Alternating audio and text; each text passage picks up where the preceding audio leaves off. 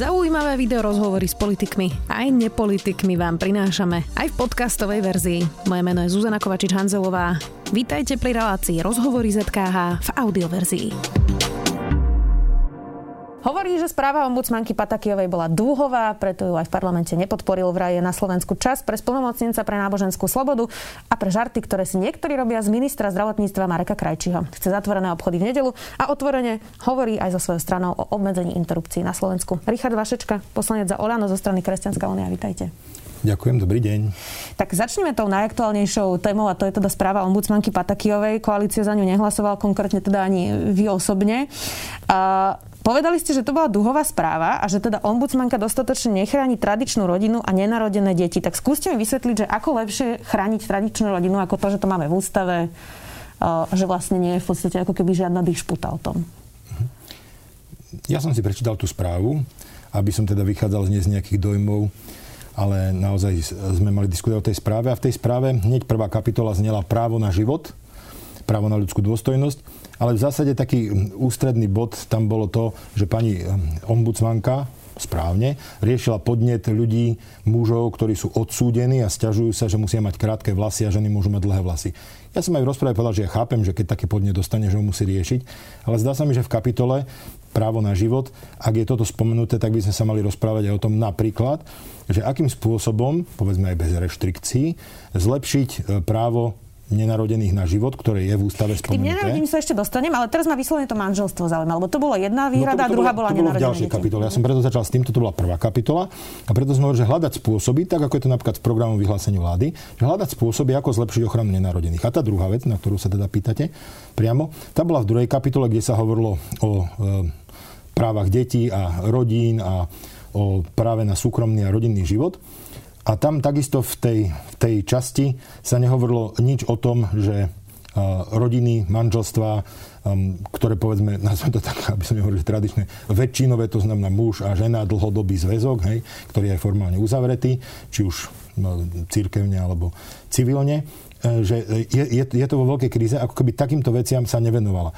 Ja som je to nevyčítal ani tak osobne, veď ono to závisí od tých podnetov, ktoré dostáva, len potom tá správa vyznieva veľmi tak nevyvážene. Čiže ja som ani tak nevyčítal pani e, ombudsmanke, že by ona, ja neviem, nejak zanedbala prácu. Ja som jej naopak poďakoval na úvod svojho vystúpenia za to všetko, čo robilo, lebo tam aj veľa pozitívnych vecí. Ale to, že tá celá správa potom pôsobí, ako by sme na Slovensku nemali e, iné problémy, e, väčšinové problémy, ale riešime len také, akoby také špecifika, to strihanie vlasov odsúdených, alebo potom nejaké, nejaké menšinové mm, neviem, vzťahy, ktoré v poriadku, nech sa páči, je to súkromný život, ale že tá správa vyznie nevyvážene tak prirodzene asi menšiny majú väčší problém sa domôcť práv ako majorita. Ale poďme teda e, k tomu, čo povedala ombudsmanka na tú kritiku. Ona sa bráni, že nechce rozosvávať ľudí proti sebe a že v oblasti e, párov rovnakého pohľavia volá teda po nejakom minimálnom právnom rámci a štandarde a že vlastne nemieni atakovať vôbec tú úpravu v ústave, že manželstvo je zväzok muža a ženy. Predpokladám, že teda e, naráža na úpravu, e, aby teda mohli dediť po sebe partnery, ktorí spolu žijú a sú rovnakého pohľavia, aby teda mohli byť informovaní o svojom zdravotnom stave. A ona teda aj dodala, že nemieni atakovať tú úpravu a nikdy nehovorila o registrovanom partnerstve. Vy máte nejaký problém s tým, aby sa upravili právne napríklad tieto rámce, o ktorých ona hovorí, že e, partnery, ktorí spolu naozaj žijú celý život a nemôžu uzavrieť žiadny legálny zväzok, že by teda mohli po sebe aspoň dediť a prípadne, že keď je jeden chorý vážne alebo je v kolme a podobne, tak toho životného partnera informujú o jeho zdravotnom stave? No, v každom prípade e, odmietam registrované partnerstva z dôvodu, pretože to má jasné následky, ktoré vidíme napríklad aj v to západnej Európe. to je jasné, Hej? kde čiže, čiže jasné. E, to, to nie. Na druhej strane ja vnímam, a patrí to aj do tej kapitole právo na súkromný život, každý človek, ktorý má nejaký problém vznikajúci životom v tejto spoločnosti, nejakými právnymi vecami, tak uh, má právo, uh, alebo by sme boli radi, aby sme mu pomohli v tých jeho praktických veciach. Len nesúhlasím s tým, aby sme to robili na základe nejakého statusu.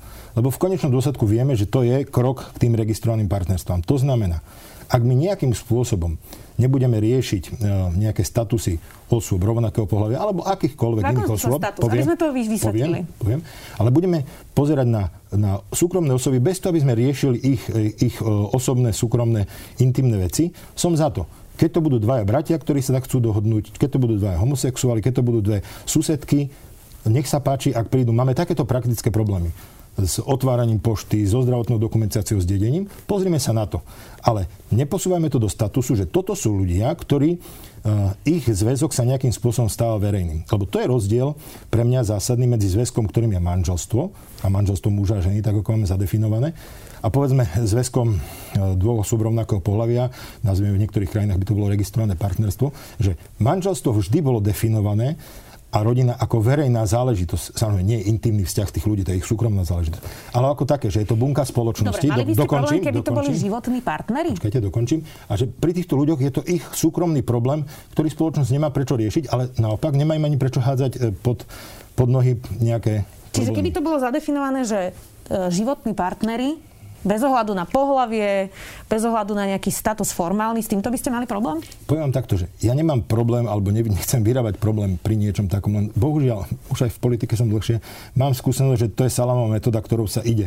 Ale poviem to tak ústretovo, že nemám žiaden problém pomôcť akémukoľvek človeku s reálnym problémom, akýmkoľvek ľuďom v nejakej skupine páru, ktorý potrebuje riešiť skutočne reálne problémy vo svojom živote. To nie je samozrejme. Už otázka názvu je troška, potom už, hej, už tam nejaké partnerstva zatiaľ životné, je, je, v tom vidím problém, ale o tom sa dá diskutovať, ako to nazveme. Pomôcť áno, odmietam Dobre, Čiže ste ochotní v nejakej skupine, ktorá by to precizovala? Kľudne sa na to rád pozriem a pomôžem ľuďom.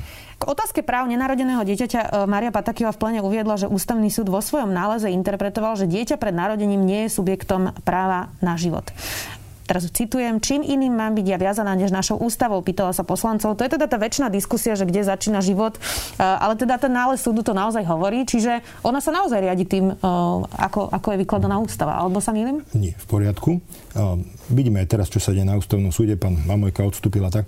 To znamená, neabsolutoval by som ústavný súd ako nejaké sveté písmo alebo neomilnú pravdu. Samozrejme, rešpektujeme jeho rozhodnutie v tom právnom slova zmysle, ale vieme, že aj inde vo svete boli aj iné rozhodnutia vo veľmi podobných veciach, čiže je to troška otázka právneho výkladu. A ja ne, nežiadam od pani ombudsmanky, aby sa riadila ja neviem, niečím iným, alebo išla proti nejakým vyhláseniam, ale poviem symbolický príklad, lebo ono to bolo možno skôr to jej, tá jej správa aj o takých symboloch, kde uvádzala napríklad podujatia, na ktorých sa zúčastnila. A napríklad to bol dúhový Pride. Ale nevidel som, že by napríklad išla na pochod za rodinu, kde bolo teda podstatne viac ľudí. Obidve veci nie sú právne, sú symbolické. To znamená, že ona nemusí e, meniť zákony alebo navrhovať, aby sme im zakázali interrupcie. To nie nežiadame. Ale aby ukázala, že aj, aj tuto vidíme ľudí, ktorí hovoria o ľudských právach, o právach nenarodených detí. Tu hovoríme o právach e, tých, ktorí sú, povedzme, túžia po zväzkoch rovnakého pohľavia. E, to je vyváženosť pre mňa. Čiže toto mi prekáža. Nie je to, že my by sme chceli od nej, aby ona bola nejaká proliferka alebo aby navrhovala zákaz, úplný zákaz potratov. Vy ste povedali pred voľbami, že s predkladaním zákazu interrupcií budete pokračovať aj po voľbách, čiže predložíte to? Určite áno. Otázka je ako. Tak skúsme povedať, ako, ako to vidíte. No, môjho... Nemá to asi, nemáte to ešte predrokované, rozumiem, ale čo je vaša ideálna predstava?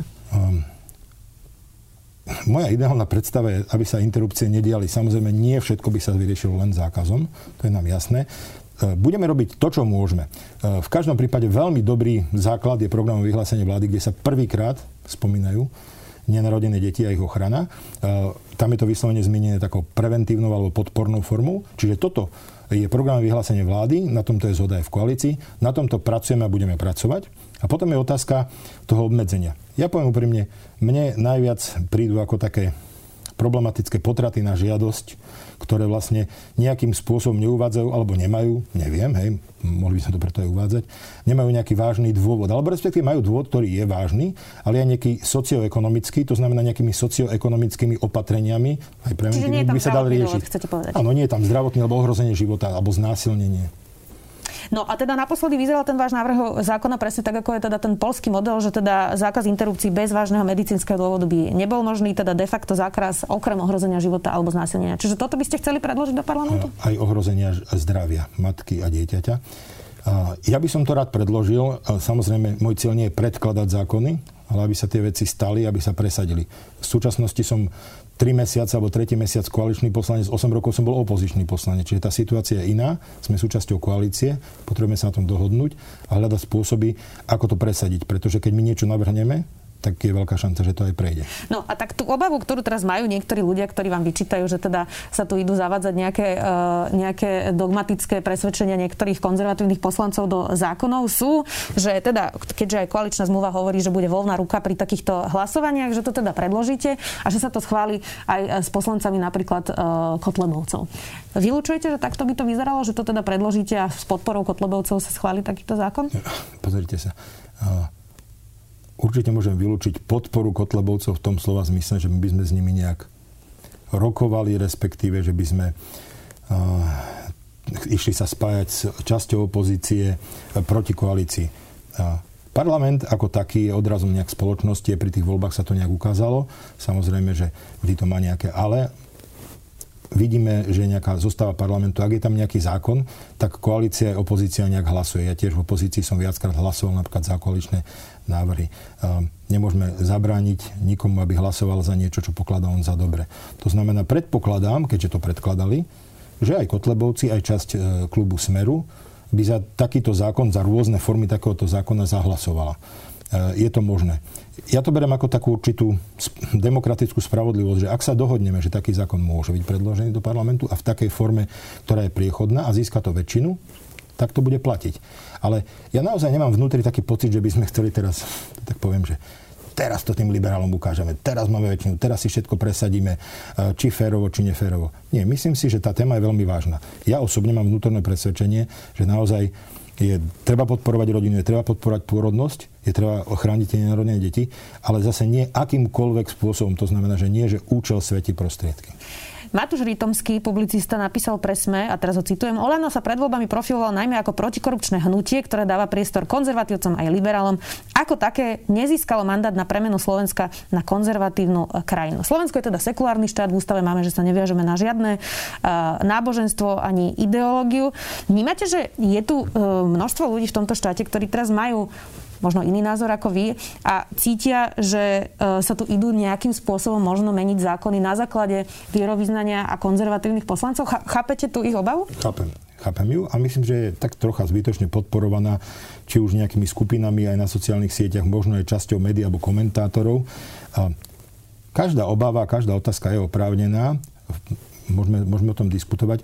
Čo sa týka Oľano, Oľano je, bola aj vo voľbách ako taká určitá volebná strana, forma určitej koalície, eh, kde bola aj strana Nová, aj strana Zmena z dola, aj Kresťanská únia. A Oľano je známe tým, že sa tam veľa krúžkuje ja som kandidoval zo 141. miesta, to znamená, že môj volič, som tam preto, lebo moji voliči ma chceli a e, bol som aj prekvapený a milo prekvapený, že ten počet hlasov mi od volieb k voľbám stúpa. Ja mal som 10 tisíc v prvých voľbách, 25 tisíc a teraz 28 tisíc. Čiže cítim mandát na to, aby som presadzoval tieto veci. Na druhej strane rešpektujem, že taký Igor Matovič mal takmer pol milióna hlasov a že on, hoci je teda veriaci človek a je konzervatívec, e, nešiel do volieb a nezískal pol milióna hlasov preto, lebo, ja neviem, chce zakázať potraty. Čiže, a je to ten pomer pol milióna hlasov, povedzme, za okrúhlme 30 tisíc hlasov. Čiže chápeme, že máme tu poslancov, máme tu zastúpenie, veľká časť spoločnosti takto volí, aj takto e, zmýšľa a preto tie veci chceme predkladať, ale zase nie hovorím takým spôsobom, že teraz našich e, kolegov aj v koalícii, alebo aj ďalších občanov, ktorí zmýšľajú liberálnejšie, chceme nejakým spôsobom vytesniť alebo dokonca vytrestať. Alebo teraz Pán úplne rozumiem, Nechceme. čo hovoríte, ale Nechceme. tak zmierlivo vystupujete. Uh, tak aby som si vedela predstaviť, ja, že... Vždy. aby som si vedela predstaviť, že pred voľbami ste teda predkladali uh, zákaz interrupcií bez medicínskeho dôvodu, znásilnenia alebo ohrozenia života matky alebo teda toho plodu. Uh, a, a teraz hovoríte, že teda chcete dohodu, ale čo bude tá verzia toho, aby sa vedel možno niekto, kto nás pozrá na to pripraviť? Ja poviem takto, že uh, dohoda uh, je o tom, čo je aj priechodné v tom parlamente. Um, Myslím si, že ukázalo sa to aj pri hlasovaniach v predchádzajúcom volebnom období, že napríklad zákon, ktorý e, som predkladal aj ja potom spolu s e, terajším ministrom zdravotníctva Marekom Krajčím, ale napríklad aj s Gabrom Grendelom alebo s Edom Hegerom, tak bol, e, bol návrh, ktorý chybal mu jeden hlas, aby prešiel. To znamená, že bol to, bol, to, bol to priechodný, a to sme boli v opozícii, návrh. Ten môj mal 46 hlasov, to znamená, že povedzme, zaokrúhlime zhruba tretina tretina snemovne ho podporila v vtedajšom zložení parlamentu. Takže myslím si, že to, ak môžeme aj na základe programu vyhlásenia vlády urobiť niečo v prospech nenarodených detí, tak na tom sa podľa mňa vieme dohodnúť pomerne rýchlo. Na druhej strane, ja osobne, ak by bola možnosť predložiť zákon a aby ten zákon aj prešiel, ochranu tých detí od tými, pred tými potratmi na žiadosť, ja by som to vnímal ako, ako krok dobrým smerom. No ale tá parlamentná ale matematika som, vyzerá, som... že by vám to mohlo prejsť napríklad s tými hlasmi smerov alebo kotlebovcov. No, mohlo by, O tom, poviem úprimne, zatiaľ sme si žiadne počítanie nerobili v zmysle, že by sme dokonca obchádzali a zháňali a či nám podporíte takú vec. Rozmýšľame nad tými pozitívnymi a preventívnymi opatreniami, ale opakujem znova, ja za seba môžem povedať tak, že takmer naisto, pokiaľ sa zásadne nezmení situácia, budem hľadať spôsob, ako predložiť a aby bol aj schválený ten zákon, ktorý by obmedzoval tie potraty na žiadosť. Poďme teraz ministrovi Krajčimu. Najprv sa teda objavil jeho blog, teraz video, na ktorom hovorí o duchu svetom a joge a okultizme. A rozumiete, že napríklad tisíce ľudí, ktorí teraz cvičia jogu, to mohlo aj trochu vystrašiť? Takto, rozumiem, že ich to mohlo vystrašiť, ale trocha nerozumiem tomu, že niečo, čo je súčasťou kresťanskej viery a čo je súčasťou, e, v tomto prípade to bola prednáška na bohoslužbách, že by mala nejak e, ovplyvňovať prácu ministra zdravotníctva ako politika. E, tiež, ja neviem, som kresťan, katolík, chodím na Svetu Omšu, každú nedelu sa modlím vyznanie viery, že Kristus stal z mŕtvych, ale nemám pocit, že by som teraz tvrdil, že nepotrebujeme zdravotníctvo, lebo všetci stanú z mŕtvych alebo sa uzdravia. Napriek tomu, že verím v moc modlitby, verím v Pána Ježiša Krista. Čiže myslím, že to máme nejak v spoločnosti usporiadané, že máme rôzne náboženské viery alebo filozofické presvedčenia a že tie pri príčetných ľuďoch, a myslím, že Marek Krajčí svojim pôsobením aj v politike aj v živote dokázal, že vysoko príčetný a odborný človek, že by mali vyvolávať nejaký strach. No ale pre ľudí Marek Krajčí možno nebude úplne známy. Je množstvo ľudí, ktoré ho nepoznali, uh-huh. napríklad aj z opozície. Sú to legitimné otázky o nejakom jeho hodnotovom svete. Teraz zacitujem opäť Matúša Ritomského, hovorí, že Krajčímu jeho vieru nikto neberie. Snažíme sa iba pochopiť, aké motívy a presvedčenia budú riadiť náš spoločný štát. Čiže nie sú to legitimné to otázky? Áno, toto je úplne, ja som čítal ten komentár. Je to úplne legitimná otázka. Ja môžem povedať, poznám teda asi Mareka Krajčího lepšie ako 99,9% ľudí, aj komentátorov, že Mareka Krajčího naozaj ako lekára a ako politika riadia veľmi správne a princípy a nemieša náboženstvo nesprávnym spôsobom do svojou prácou, so svojou odbornosťou. Čiže ja môžem povedať natoľko, ako ja ho poznám, že ja dávam ruku do ohňa za ňo, že je to úplne v poriadku a napriek tomu, že čo sa týka viery, tak sa s ním z veľkej časti stotožňujem chcem upokojiť ľudí, že v tomto sa nejakým spôsobom nemusia obávať niečoho negatívneho. Naopak si myslím, že jeho kresťanská viera môže veľmi pozitívne prispieť k tomu, ako bude vykonávať prácu ministra. Tréneri jogy uh, sa majú teraz objavať, že budú obvinení zo šírenia okultizmu? Myslím, že tiež znova to bolo vytrhnuté celé z kontextu. Pozrite yoga aj vy sama si viete, že pochádza z eh, prostredia hinduizmu, čo je náboženstvo. To znamená, že je logické, že ak prichádza k stretu, náboženskému stretu medzi kresťanstvom a hinduizmom, tak je to nejaký nazvem, konflikt duchovná a nikto netvrdí, ani Marek to netvrdil, že cvičenie jogy, alebo keď niekto cvičí jogu, tak automaticky to musí znamenať aj nejaké duchovno. Na druhej strane, ale to už je skôr taká iná debata, veľmi často, ja som sa stretol veľká s ľuďmi, práve v kresťanskom prostredí, ktorí jogu cvičili a malo to, malo to u nich aj nejaké duchovné prepetie alebo, alebo spojenie a prišlo tam ku konfliktu medzi tým hinduizmom a tou kresťanskou vierou. Čiže myslím si, že Marek hovoril skôr o tom. On nehovoril o tom, že keď niekto cvičí, ja neviem, keď cviky z jogy, že automaticky robí niečo zlé, či už z vieroučného hľadiska, alebo dokonca z nejakého odborného hľadiska. Anna Záborská, predsednička Kresťanskej únie, povedala, že je čas, práve po, po tom, čo teda niektorí si robili posmešky e, z toho videa Marka Krajčia, že je čas na splnomocnenca pre náboženskú slobodu. Máte pocit, že katolíci nie sú slobodní na Slovensku? Myslím si, že prebieha, neviem, či len katolíci, by som povedal kresťania, ale možno aj ďalší ľudia, ktorí vyznávajú nejaké náboženské viery, že je veľmi často e, zosmiešňova, sú veľmi často zosmiešňovaní a nielen teda, ak robia niečo smiešne, lebo ja hovorím, keď sa z nás kresťanov smejú, lebo robíme niečo smiešne a hlúpe, no tak, tak, niekomu môže tak si to zaslúžime. Ale niekomu môže pri smiešne rôzne veci, čiže... Do, dobre, ale, ale myslím teraz tak aj ľudské, normálne robíme niečo smiešne, hej, naivné.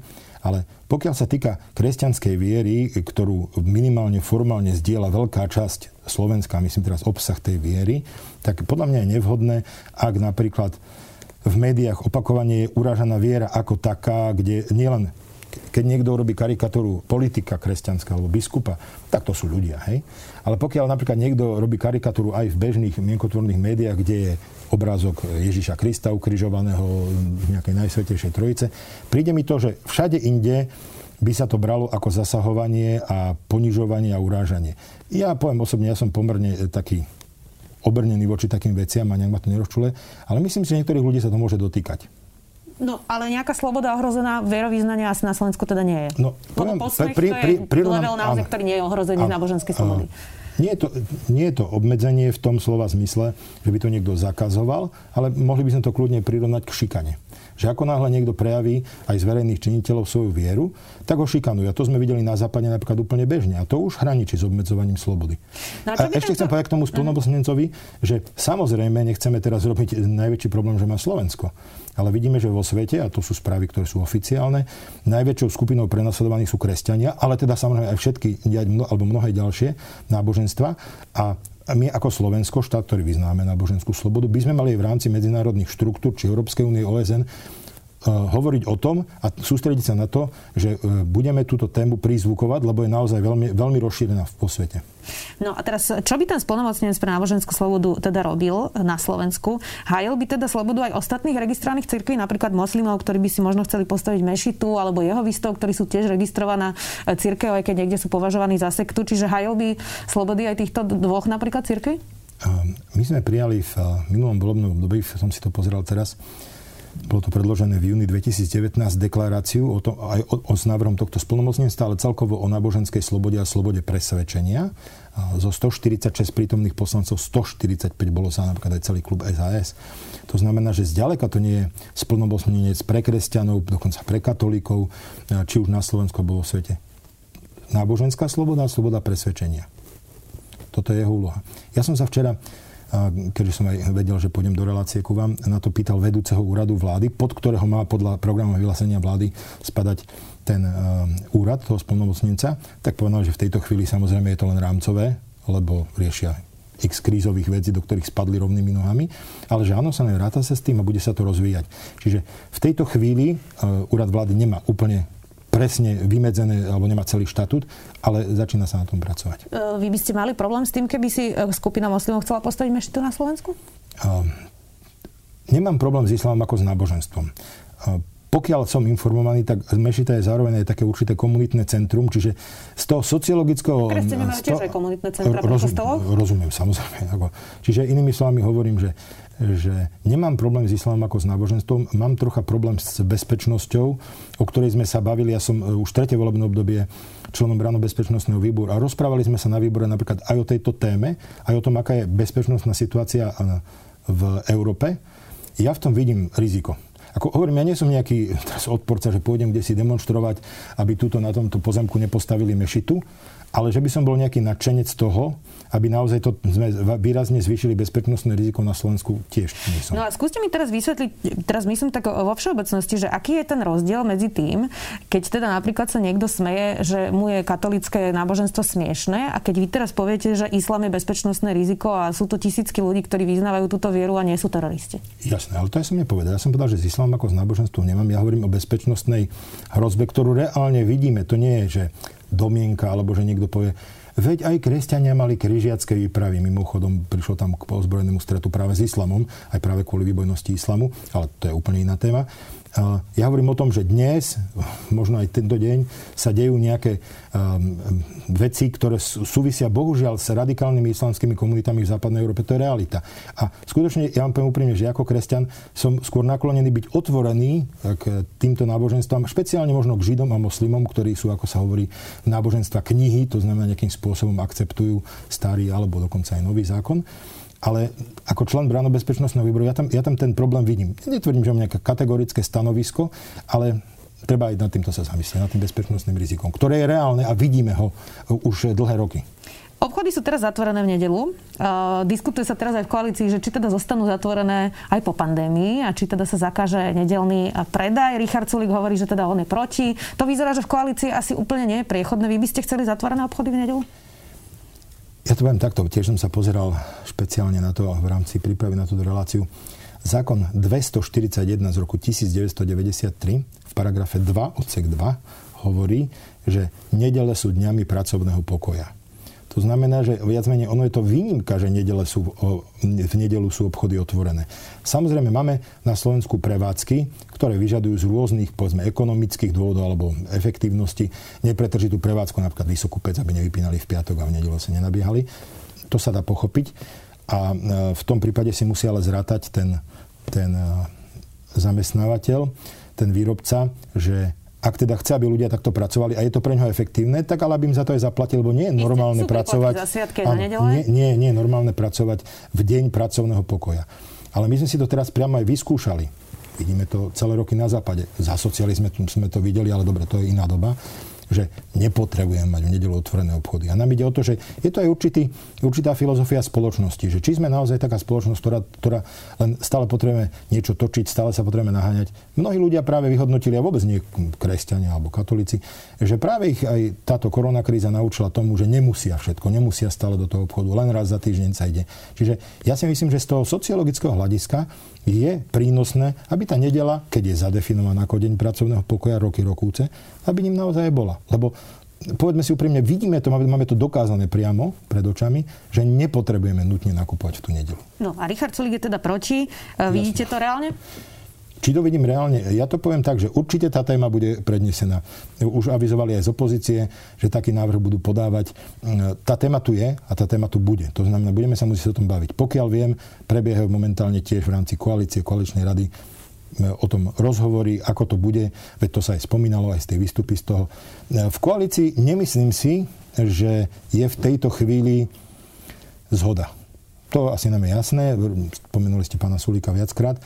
Čiže budeme hľadať spôsoby, ako sa to dá, nie ako sa to nedá. Vy ste predseda školského výboru. Teraz som čítala na postoji aj komentár, e, že na ktorých ministrov si treba dávať pozor v rámci konzervativizmu a medzi nimi bol teda minister školstva Branislav Greling, ktorý je považovaný za liberála. Ako sa vám spolupracuje konzervatívec a liberál? No, sme v tej, tej situácii 3 mesiace, ale musím povedať, že veľmi férovo. Pán minister je ochotný, komunikuje, keď máme nejaké podnety, preberie ich prípadne niekto z jeho týmu. Takže za tie tri mesiace je tá spolupráca dobrá. Ja poviem takto, že myslím si, že v politike, aj v tom školstve, druhú väčšinu, druhú väčšinu času neriešime nejaké ideologické spory riešime to, či otvoríme školy od 1. júna alebo nie, čo bude s letnými tábormi, čo bude s materskými školkami, ako s učiteľmi, ako s príjimačkami. A toto sme preberali a to si nemyslím, že sa rieši liberálne alebo konzervatívne. A to bolo gro 99 a možno aj teraz v tejto chvíli 100% tej práce. Predpokladám, pretože som realista v politike, že môže dôjsť k nejakým hodnotovým sporom, ale zatiaľ, ako som videl komunikáciu s pánom ministrom, myslím si, že to budeme vedieť sa o tom rozprávať a dospieť nejakej dohode. Ak nie, tak to potom pravdepodobne bude musieť rozlúsknuť koaličná rada alebo hlasovanie v parlamente. Teraz hovoríte o čom napríklad sexuálna výchova na školách? To si nemyslím, že bude téma mimochodom. Povinné škôlky od troch rokov, to by bola problematická no, téma? To je vec, ktorá už je v programu vyhlásení vlády. Čiže, Čiže to, je, to je... Ja vám poviem takto, že ja nie som, e, čo sa týka veci e, proti povinnej škôlke pre pre deti z nevy, zo znevýhodneného prostredia, lebo chápem tej argumentácii, že prečo to je. A veľmi často je to veľká pomoc pre tie deti, aj pre tie rodiny. Na druhej strane, ja vnútorne nemôžem sebe akoby e, úplne potlačiť taký ten pocit, že povinná škôlka, to znamená povinné odobratie dieťaťa od matky, od rodičov v, v takom malom veku, nejak mi to proste nesedí. Samozrejme, ja to hovorím, racionálne to chápem, aj to akceptujem, ale e, treba to strážiť v tom slova zmysle, aby sme naozaj e, nezískali pocit, že na základe niektorých nefungujúceho patologických javov je ako keby pre dieťa lepšia škôlka ako rodina. Ja si stále myslím, že tá rodina je najlepšie prostredie v tom veku do tých povedzme 5 rokov, kde sa tvorí ten základ tej osobnosti dieťaťa.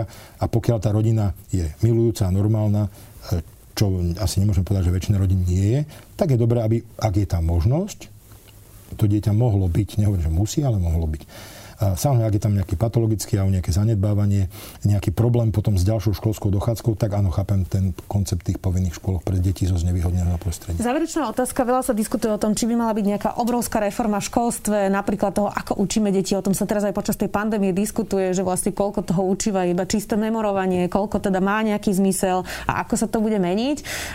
Igor Matovič tak veľmi opatrne hovoril vlastne, že treba o tom diskutovať. Diskutuje sa tu ale roky a žiadna reforma zatiaľ nenastala. Čiže bude nejaká zásadná reforma tejto vlády školského systému, ktorý všetci hovoria, že je nefunkčný, aj to ukazujú testovania PISA. Zo škôl nám vychádzajú deti, ktoré ani nerozumejú písanému textu, teda vedia to mechanicky prečítať, ale nevedia, čo to znamená. Čiže e, čo s tým? Málo ľudí podľa mňa vie, že ja som 15 rokov učil na gymnáziu predtým, ako som nastúpil do parlamentu.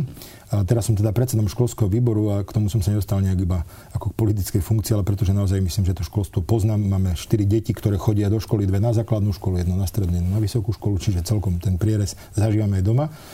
Uh, ja ako učiteľ poviem, že vždy my učiteľ, keď sme počuli o reforme, tak na vlasy dúbkom stávali, pretože to, mne to skôr prišlo ako také experimenty až poviem, nadnesené pokusy na ľuďoch, že vyskúšame, že čo to bude a keď nie. Pričom školstvo, škola je komplex, je spoločenstvo a je veľmi citlivý na takéto, na takéto zmeny.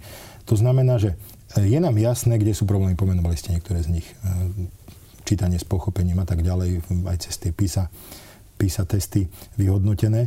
A myslím, že vieme o niektorých veciach, ktoré už teraz e, môžeme robiť. Ja som aj vďačný, paradoxne, za tú koronakrízu aj v tom školstve, že ukázala, že môžu sa niektoré veci zmeniť, lebo um, sme, sme tak, e, myslím, že aj v tom školstve e, navyknutí na taký istý komfortný systém a každá zmena je nekomfortná. A teraz tá zmena prišla e, kvôli tej pandémii. To znamená, že keď sa tomu už narušil ten komfort, tak by bolo dobré, mimochodom podobne ako pri tých nedeliach, si myslím, že keď sme si to zvykli, tak by sme to mohli už zákoniť, tak aj v tomto, že si povedať, dobre, nemusíme všetky tie veci robiť tak. Na druhej strane zase nám ale musí byť jasné, že to zanedbanie, ktoré vzniklo takýmto krízovým spôsobom bude veľké a mnohé deti budú mať v septembri problémy. Čiže v tejto chvíli potrebujeme e, spraviť podľa mňa dve základné veci alebo vyvarovať sa dvoch extrémov. Jeden extrém bolo snažiť sa za každú cenu do bodky vrátiť k tomu systému, ktorý bol predtým. Na druhej strane, čo si musíme vrátiť k tomu normálu, aby tá škola od septembra najneskôr mohla nabehnúť normálne, s tým, že teda keď v júni pôjdu deti, tak čo si sa tomu pomôže. A, a máme priestor na to, aby sme, aby sme už mali tú psychologickú bariéru prelomenú a aj učitelia, aj rodičia, aj ministerstvo, aj deti sme pochopili, že, že ten čas na zmenu to je a dá sa to. A ide to. A Dobre, ale nebudete to volať zásadná reforma, tak ako každý minister školstva. Ja, ja už len kvôli tomu, že som učiteľ, nie, pretože mňa samého by to desilo. Rozumiem. Treba, takto, máme 21. storočie, sú tu výzvy, sú tu jasné veci, tá flexibilita, tá komunikácia, sociálne siete, internetové technológie, musíme, to, to musíme reflektovať. Rozumiem. Ďakujem veľmi pekne, že ste si našli čas. Dnes to bol Richard Vašečka, poslanec za Olano zo strany Kresťanská únia a predseda školského výboru. Ďakujem. Ďakujem pekne.